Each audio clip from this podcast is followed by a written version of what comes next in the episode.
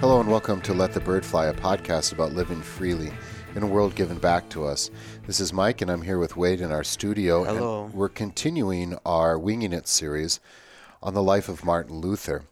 Um, we must be in episodes, I don't know, 40. 40. 40? Session. four. Session number 40. So uh, we've got gotten to the mid 1520s, if I am correct. And from time to time, Well, we've the catechisms. We made it to the. yeah, late 1520s. So we're making some progress, and occasionally we take a break and dedicate a session to one individual. We've done Katie Luther, we've done Zwingli, uh, Zwingli, um, we've done quite a few. Frederick, or Frederick Frederick, the the Wise. Wise. Did we do John Frederick yet? I think we may have. I can't um, remember. I'm not positive. I think we did Cranach. Cranach, we did Cranach, yep. And today we're going to do Johannes Bugenhagen. Johannes Boogie baby. I'll be your Bugenhagen. Johannes Bugenhagen is kind of an interesting character because he is uh, a close friend of Luther. He's Luther's pastor. He is uh, part. He's probably most famously known for his administrative skills, um, doing some of the hard work in different territories uh, when it came to what does a church look like and what does a church, local congregation, or a territory do if they have gone over to the Reformation side. I'm going to briefly give us some biographical information, and then we can highlight some of the things why we think he is important. So he is born. before you Go do. Mike, anything you want to tell our audience? Anything you maybe did lately? Mm-mm. Nothing. Mm-mm. The uh, so I'll share with uh the audience. I, I suppose I can't say it's fact, but but accusation. But there's been uh stuff going missing from my office. Some of which I recover, and some of which I find in interesting places. And there's only uh, two people besides campus public safety that have have keys to my office. One is one is Peter, who's an extremely pious man, and I I cannot. In fact, when Peter breaks into my office, he just leaves like prayer cards and stuff. So, which is very nice of him. Uh, I, I I lost all my business cards at one point, and uh, those have never come up again. And uh, at one point, some of my business cards were put under my door. Um, and uh, I would say consensus. Ben and Peter seem to back me up on this. Peter says it's not him. Um, is it perhaps Mike Yeah. did that? and uh, recently had a book, an expensive book, a book uh, Mike and I had been using together, that I found in the humanities office in a uh, in a box. a box of your stuff.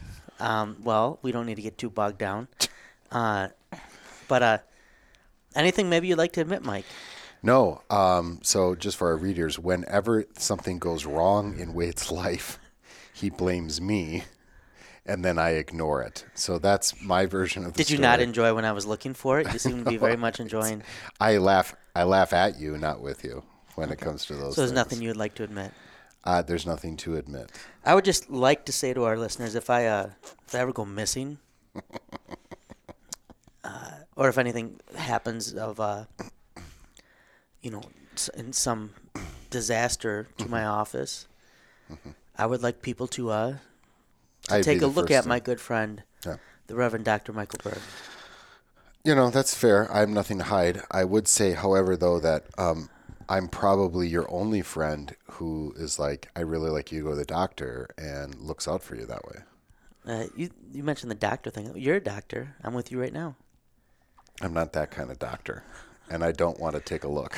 Um, all right. Well, I uh, I think at the very least, does this mean uh, I get a key to your office? Will we have a circle? Oh, of trust? absolutely not. I would not give you a key to anything that I own. I don't trust you.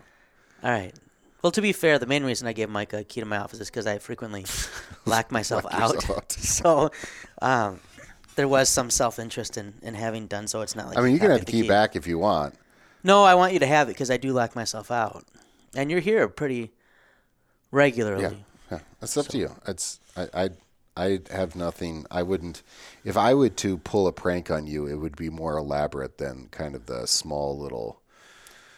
But the little things almost get to someone more. I get that, uh, but I I don't like. That's not my style. I'm gonna. What was the other thing? There was I'm gonna put a something big- got moved to my office too. I don't remember what oh, you've got also everything that goes wrong. You blame me.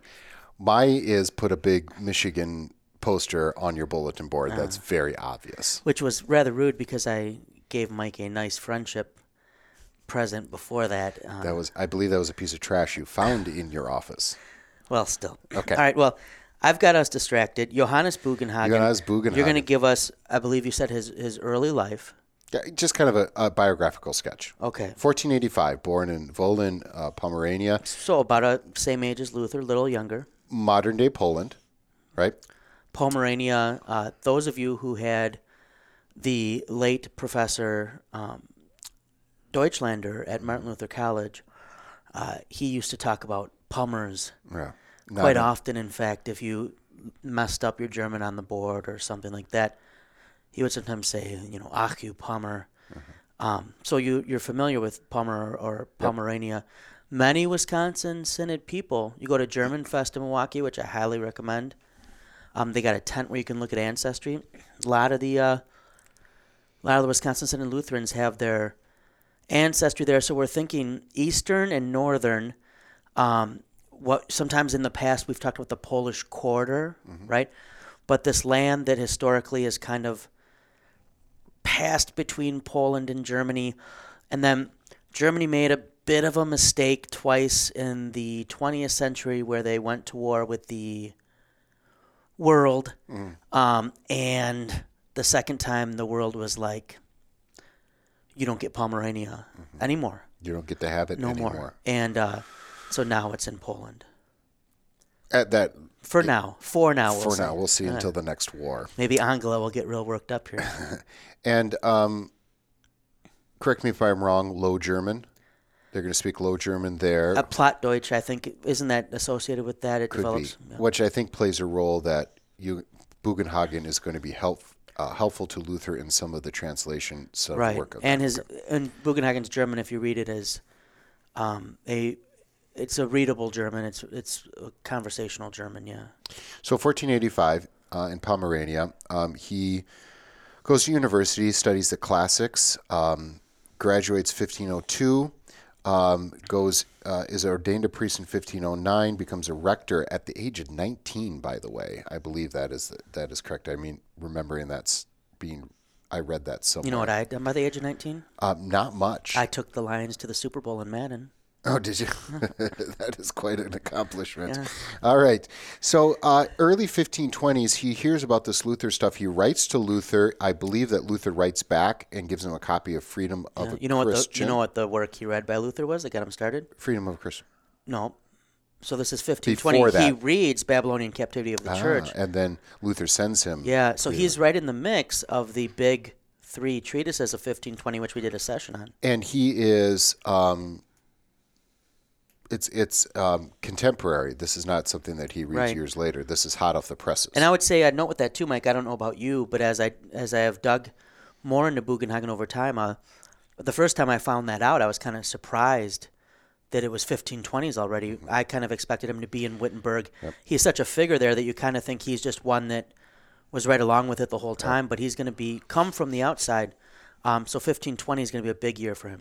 Yep, and then he uh, travels to Wittenberg, right? He is attracted to this, and he does um, some lecturing on the side. He doesn't have his uh, doctorate in theology, uh, but probably the my probably the most important thing about him, You know, one of the reasons he had to start teaching was the Wittenberg was missing a professor who was Luther a was hold in- up in the yeah. Wartburg. Yeah. So, um, and I was just going to get to that. Bugenhagen, when he's staying there, coming to to study under Luther in the midst of all of this excitement, um, Luther's gone in the Wartburg, and so probably has a very strong relationship with Melanchthon. Stays with Melanchthon, lives there, and so He's a newcomer to Wittenberg when everything's starting to get a little crazy with the with Karlstadt a little bit going off the rails, and you have these Zwickau prophets coming. Um, so he's going to be new there, but kind of have to be a steadying force. Yeah. So he is a. I, I is he attracted to the excitement? Um, I, who knows? But he certainly has been somebody who seems to have that steady hand in the midst of all of this chaos. He gets I, thrown I, in. I always picture this. So Luther's at the Wartburg, and then start kind of all hell starts breaking loose in Wittenberg, and that's always if I made like the Luther movie, this would be like where the um what is it ACDC where it's like thundered, you know, thunder. What is it? Thunderstruck. Mm-hmm. Thunderstruck. Bah. Karlstadt smashing statues and Mm-hmm. dressing like a peasant, and then Bugenhagen is kind of like whoa, whoa, whoa, and is also there to um, kind of with Melanchthon hopefully try to keep Luther um, informed and to study things. So attracted to, to Luther and has correspondence. Is that a good with- song for that though, Mike? Uh, We probably could find something better, but I, what you're after, I, I get it. Because you know you get the Right. the little guitar Yeah. thing. Yeah, it's not bad. Um, but so is influenced by Luther, but is also influenced by Melanchthon. Cuts his teeth in the early 1520s in Wittenberg, and probably I think again what is probably the most important part of his uh, career is that he is going to be elected by the town council. Obviously, with there's going to be some um, influence from uh, people from the faculty of Wittenberg to be pastor at St. Mary's Church At the Stadtkirche, the city church. It's a big deal, Yeah. right? And so he literally becomes the pastor of these great reformers.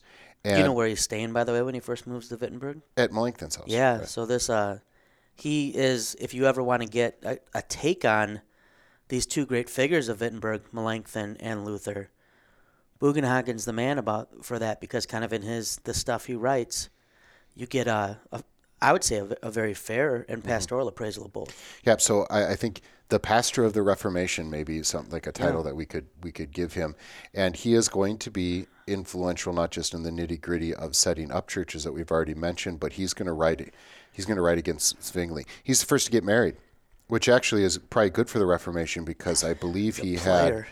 had he had a uh, chance to go be pastor in Hamburg. But uh, they rescinded that call. I, they wouldn't have called it that way, probably, um, when they found out that he was married. He is the one that marries Luther. He's the one who buries Luther. He speaks um, against Zwingli. He He's is Luther's Beichtvater, his father confessor. he is the one. He is going to help with uh, uh, the the uh, the issue with Agricola, all this kind of stuff. And so he's a talent. He's like he's like one of the guys that you He said really need. grace at the Wittenberg potlucks. He is the one that you really need on your side, like to get stuff done. Like Luther can pop off, Melanchthon can, you know, do his uh, um, in the corner nerdy kind of stuff. But Bugenhagen, I think, is steady hand, but also one that can get some stuff done.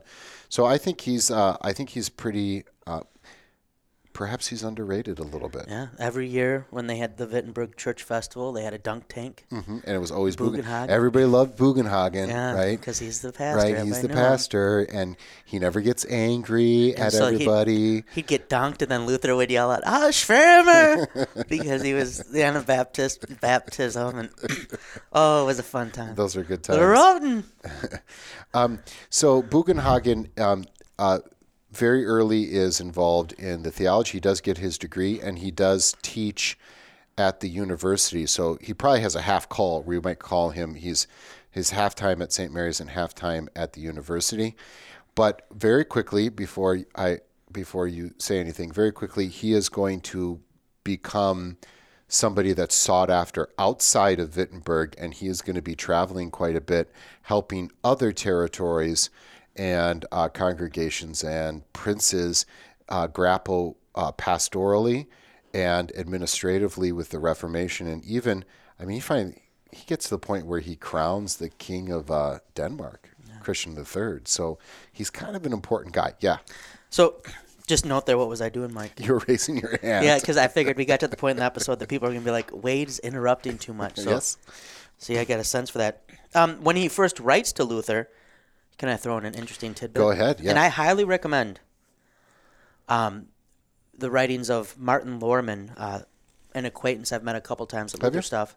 Nice. And uh, he writes a fair amount about Bugenhagen. And so um, the two journal articles I looked at for this are Faith and Good Works, The Formation of the Lutheran Church through Johannes Bugenhagen by Lohrmann, um, who wrote it on the retirement of Kurt Hendel, who is the, excuse me, the main editor for the two volume uh, selected writings of Johannes Bugenhagen that have come out in translation, these critical volumes, which I would also highly, re- if you follow Fortress, like sometimes they'll have these amazing deals. I think I got these for like $15. Normally they're $80.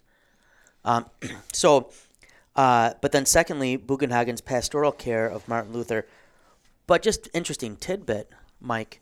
He reads the Babylonian captivity of the church and he writes to Luther, and his question is he asks him for a modus vivendi, a way of living according to this new theology, um, which is a very interesting question to ask, right, when you're encountering the gospel of uh, um, the good news of Jesus Christ and justification by grace through faith alone. And Luther replied, You have written that I should prescribe you a modus vivendi True Christians do not need moral precepts, for in faith the Spirit leads them to everything which God wills and which brotherly love demands. And then he sent him freedom of a Christian. Mm-hmm. So um, Lohrmann points out how this connection between faith and works would make Bugenhagen a, a very good pastor um, to be um, concerned with the Christian life as a whole. But just an interesting question. You can see the influence that Erasmus had had on Bugenhagen earlier um, that he assumes there must be some, right, as Erasmus would advocate kind of the, the simple Christian life, the apostolic life. And uh, so it's interesting, these companions of Luther, to see what really strikes them right at first as they read things. And so I thought that was an interesting uh, tidbit that uh, includes. Maybe you mentioned, Mike, so maybe we can hit on uh, Kirchenordnungen, mm-hmm. right? Church orders. Um, we've mentioned in a couple previous sessions, we've kind of made a connection to church constitutions, right? But I'm guessing, Mike, when you were in Wood Lake, your church constitution, I don't expect you to remember exactly how many, but page range. Oh, I don't know, 10? Yeah. And I would say at Christ, mine was maybe more. Maybe 12 to 20. Yeah. Some of these are 200 pages, mm-hmm. right? So maybe if we can unpack a little bit what these church orders were, and I don't know if you want to go first or if you want me to give thoughts first. Uh, go ahead, but just it's it's not really when we say Constitution, we're thinking an American set. It's a it's a um, policy um, kind of political. It's almost a, a, political kind of thing. I'm polity, church polity yeah. is what we think about, and not we would we would not put in there um, you have to use this hymnal. You have to have this kind of stuff or whatever. Generally speaking, in our time, we wouldn't do those things. Um, so it's it's definitely the American less is more kind of thing. Who's in charge, and that's sort how of, often is the council have yeah, to meet? Yeah, so um, different than what Bugenhagen is talking about. Yeah, so these could run into the hundreds of pages, and um, because the parish often wasn't just one church or one parish either. This would be for an area. Um, in many ways, this was both a political and a religious document. Um, how the church would be supported, right? Who was members of the church, um, and it would go into, to Bugenhagen's credit, one of the things I really appreciate about what he did with these church orders, is he could have gone in and just wrote a bare bones thing like we do with the Constitution, but these are often very catechetical. So, here's what we're going to do with hymns here's why we're going to do that. Um, so these were important not only for setting up the institution of the church in these areas, but um, providing what would hopefully be a lasting rationale for the polity, for the practice. And these would include as well here's the theological basis. This is what we preach at this church. Now, we have it easy now because we can say we uphold the, the Lutheran confessions um, if we're being fancy, we say the unaltered Augsburg Confession. We hold to the canonical books of the Scriptures, um, or the canonical Scriptures. Right? Bugenhagen has to articulate a fair amount here. And so these church orders, it's not that Bugenhagen just had a mind for organization, which he did. Um, but in many ways, they're, uh, they're catechetical as well. Yeah. So, um, and when you think about um, you think about Bugenhagen going into um, different areas. First of all, again, to point out that he's going to be talking to the local prince, right? I mean, this is not just a, a congregation. Prince, duke, king, town council, if it's a whatever. And and remember that every every situation is going to be different there, and that um, you're you're going into places where there is not going to always be, and maybe even very rarely be, a solid theological grounding that has resulted in good catechetical and worship and devotional practices, right? So but kind of fun. Like these are people that says we're not doing very well. Bugenhagen is the answer to his original question to Luther, right? How, well, then what do we do, Right. Right. And so Bugenhagen, after you know, I mean, thoroughly understanding that it's you know grace alone, you still have to like set stuff up or whatever. So he, And so while Luther's writings will have influence throughout Europe, Bugenhagen uh, actually Bugenhagen actually takes Lutheranism personally Yep. to more places. Yep. And as we said before, even as the highest rank, high as the, the king of, of Denmark, Christian the Third, right? So Have you ever crowned anybody? I have not crowned anybody. I'm hoping. The problem is, you know, who knows what happens in the United States, what kind of government we're going to have in a couple of years. Um, but if we do fall back into some sort of local prince monarch kind of thing, Maybe like crown the Duke of Wauwatosa. well, right. And then, you know, I'd have to get back into the parish. And then, I mean, I was I was the bishop of Woodlake, right. because I was the only pastor in Woodlake, so I just took that title. Which is how some titles kind of work. Like you're like, well, default, I'm that, and then it gets handed down, and then like 200 years later, you forget that it was just That's how a lot default. of towns like coroner works too. Like, you know, Houston, where my wife's from, elects coroner, but I, I have a feeling like a lot of towns, it's like this dude's really good at telling if people are dead, yeah, and then you just become town coroner. yep. So There's a guy back where my wife's from uh, for the, the sewage treatment. Um, I, I guess the story is told that back in uh, high school or whatever, his name was Poopsie. and uh, then he went on to be the guy for the sewage treatment thing, and people must have thought Poopsie's really uh, he's got really you know, good with the poop. right? Let's just do it. Yeah. right? I know that makes sense. So I'm not saying that it's impossible that I would uh, crown somebody someday, Right. but um, it's probably highly unlikely. But it is kind of an inter to be serious. It's kind of an interesting thing. And that, it was super important at that time. yeah. I mean, why was that important? I mean, you're going all the way back, even you know, Charlemagne Yeah. kind of stuff. What? Why? Let's be serious. Why is that so important? There was a statement there that it wasn't, you know, the Pope or a papal representative doing Right. it. And then, but even further than that, why does the secular person even have to be crowned by a spiritual person in the first place, right? Uh, we're not talking necessarily divine rights of kings, but that idea of that this is God ordained, right? This is the this is the authority, the fourth commandment authority that's over you. Um, this is le- there, it legitimizes uh, someone's reign, right? so, and then you're right, Bugenhagen, a Lutheran instead of uh, um, the Pope, was a was a statement too. Do you have a good crowning song? Um, would you do like "We Are the Champions" or something like that? That's a pretty good one. Uh, I, I've got a lot of ACDC and Guns N' Roses on my mind today. I gotta think of something.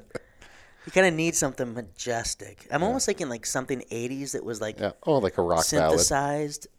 You know, Well, that's a good question though. Like, who pick, gets to pick the the song? Like, if it's a walk up song in baseball, it's the it's the uh, it's the the batter himself.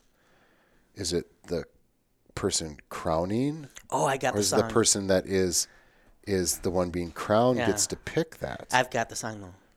okay, It's the all I do is win, win, win, no matter what. I don't know that. You don't know. Everybody's hands go up Could be. and they stay there, and they stay there. Yeah, I don't think Bugenhagen would have would have chosen that song, but who knows? but I bet Christian would have. Yeah, Christian the Third. Because if you're if you're in power, you're there to win. That's right. Okay, so Bugenhagen, um, we should mention just a few things. He did. He was published, right? He had uh, some commentaries on um, on some of Job or Jonah, he does one. Jonah, Jeremiah, Matthew, Romans. Um, he also, I think, he had a history of of maybe the area he was from that didn't get published until like 1800s or something like that. So he's got his he's got a lot of irons in the fire, right? And maybe I'll ask you this question: uh, What is Bugenhagen's relationship with Luther? How important is that?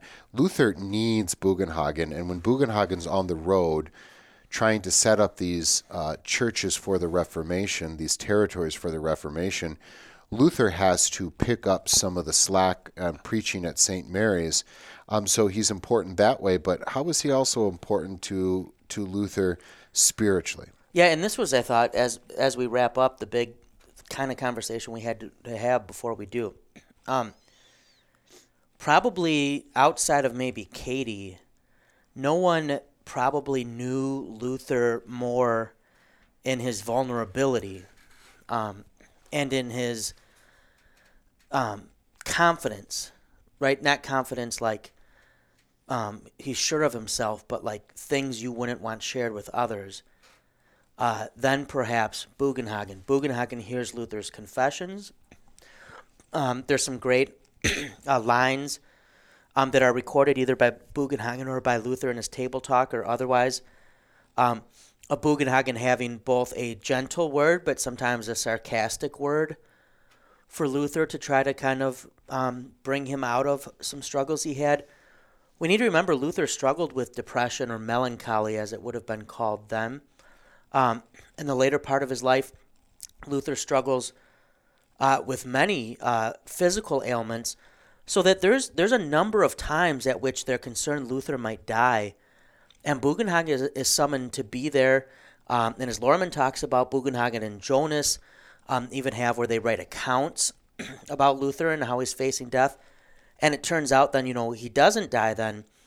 Um, but he was the one who heard as Luther looked back, back on his life about the things that Luther struggled with, right? Um, what would what would happen to his wife and, and kids after he died?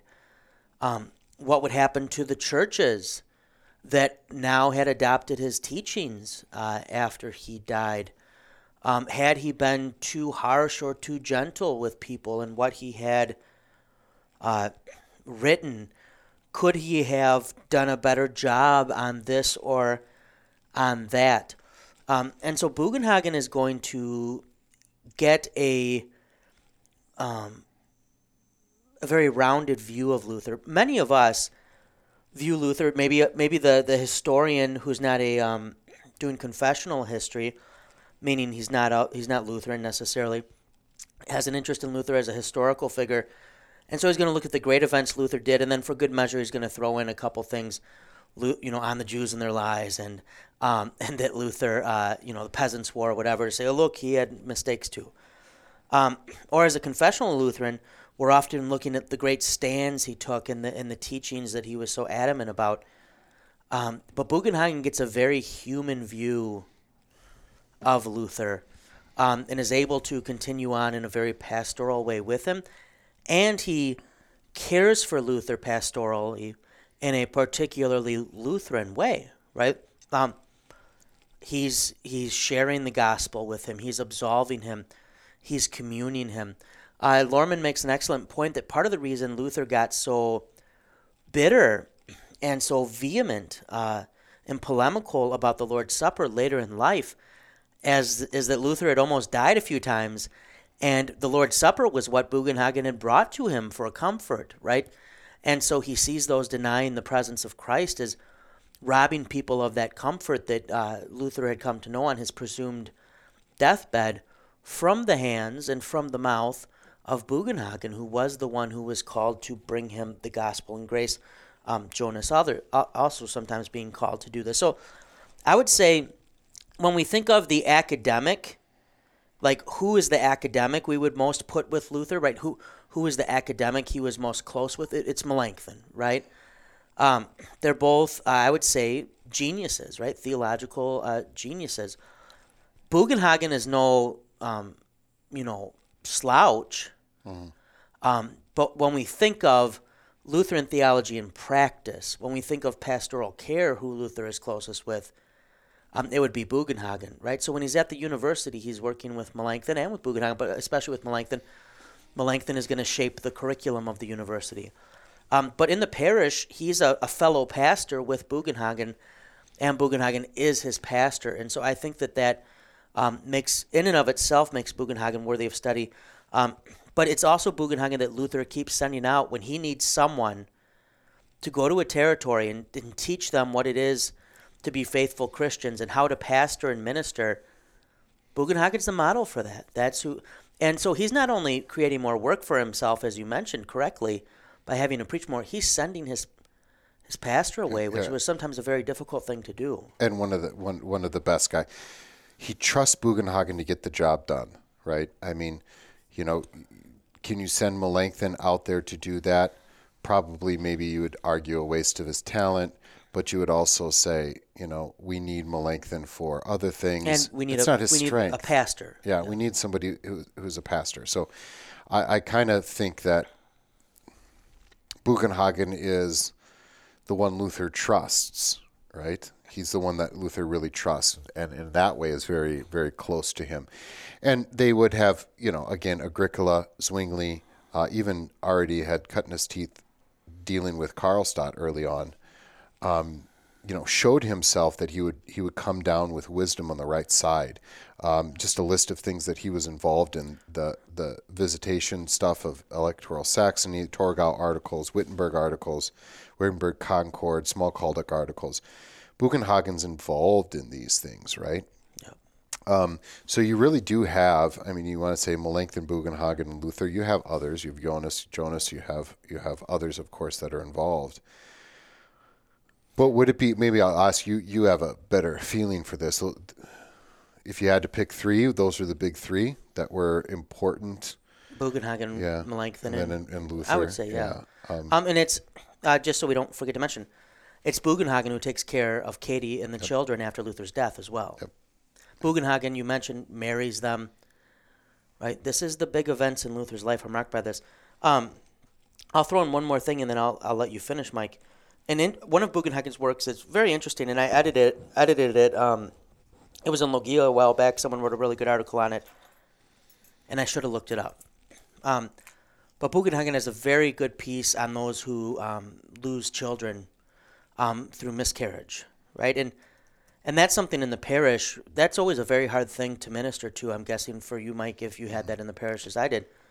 Um, and that piece is just a really good example of how pastorally Bugenhagen tried to approach these things. So, um, you know, you can look it up through Logia, but Bugenhagen, you know, um, there's I think um, an essay in the in the Wisconsin Lutheran Seminary essay file maybe on it as well. I can't remember who wrote it, um, but if you put in Bugenhagen, I think it pops up too. Bugenhagen and the Lutheran Mass Logia. Uh, Dennis Marzolf. Um, how you pronounce that? That's all the way back 1993, though. be Volume two, recent. number two. So um, we'll, we'll maybe try to find.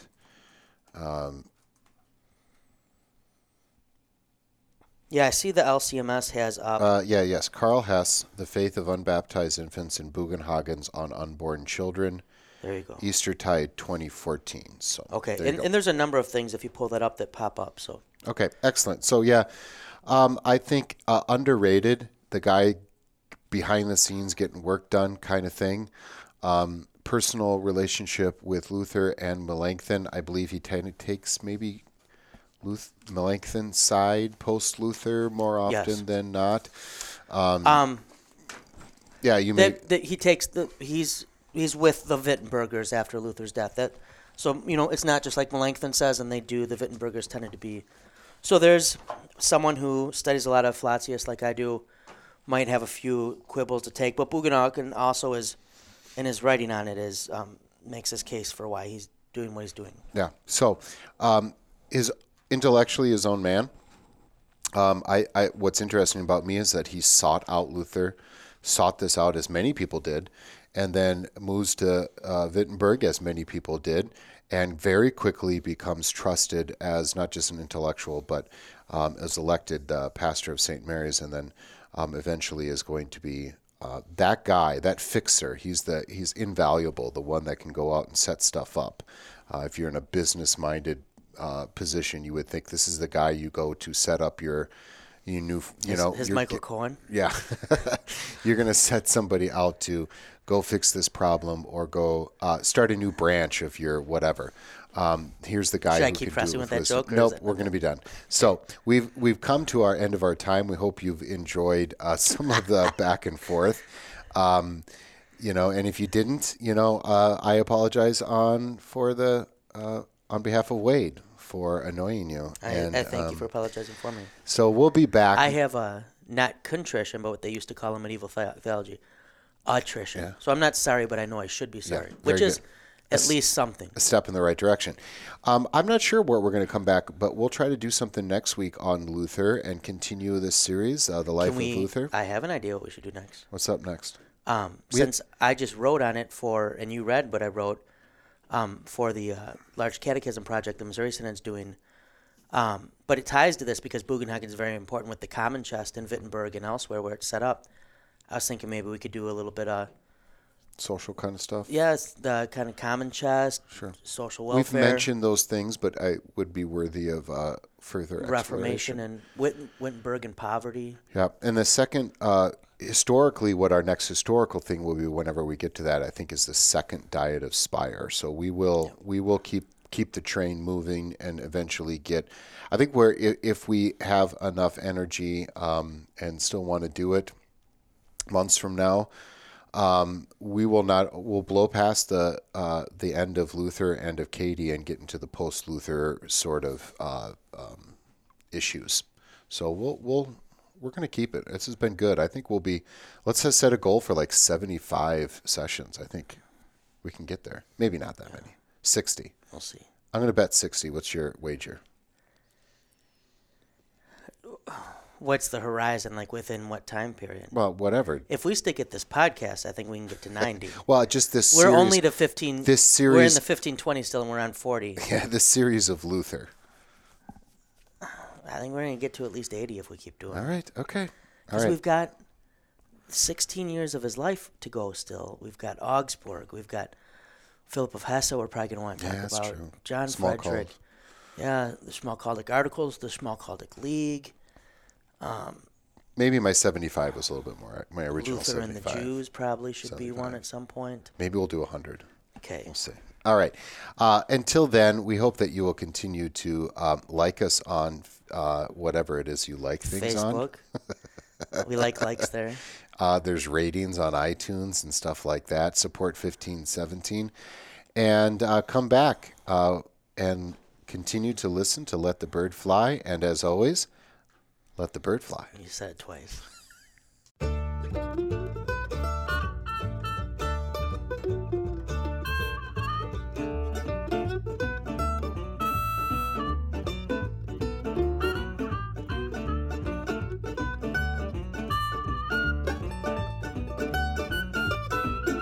Every evening when the sun goes down, get with my party and I begin to clown. I don't care what the people are thinking.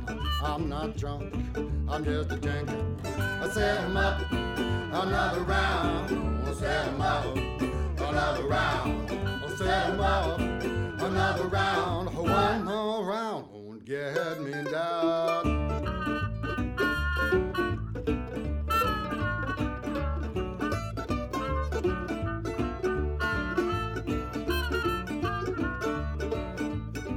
Came home last night all full of lush. My and I said, honey, hush.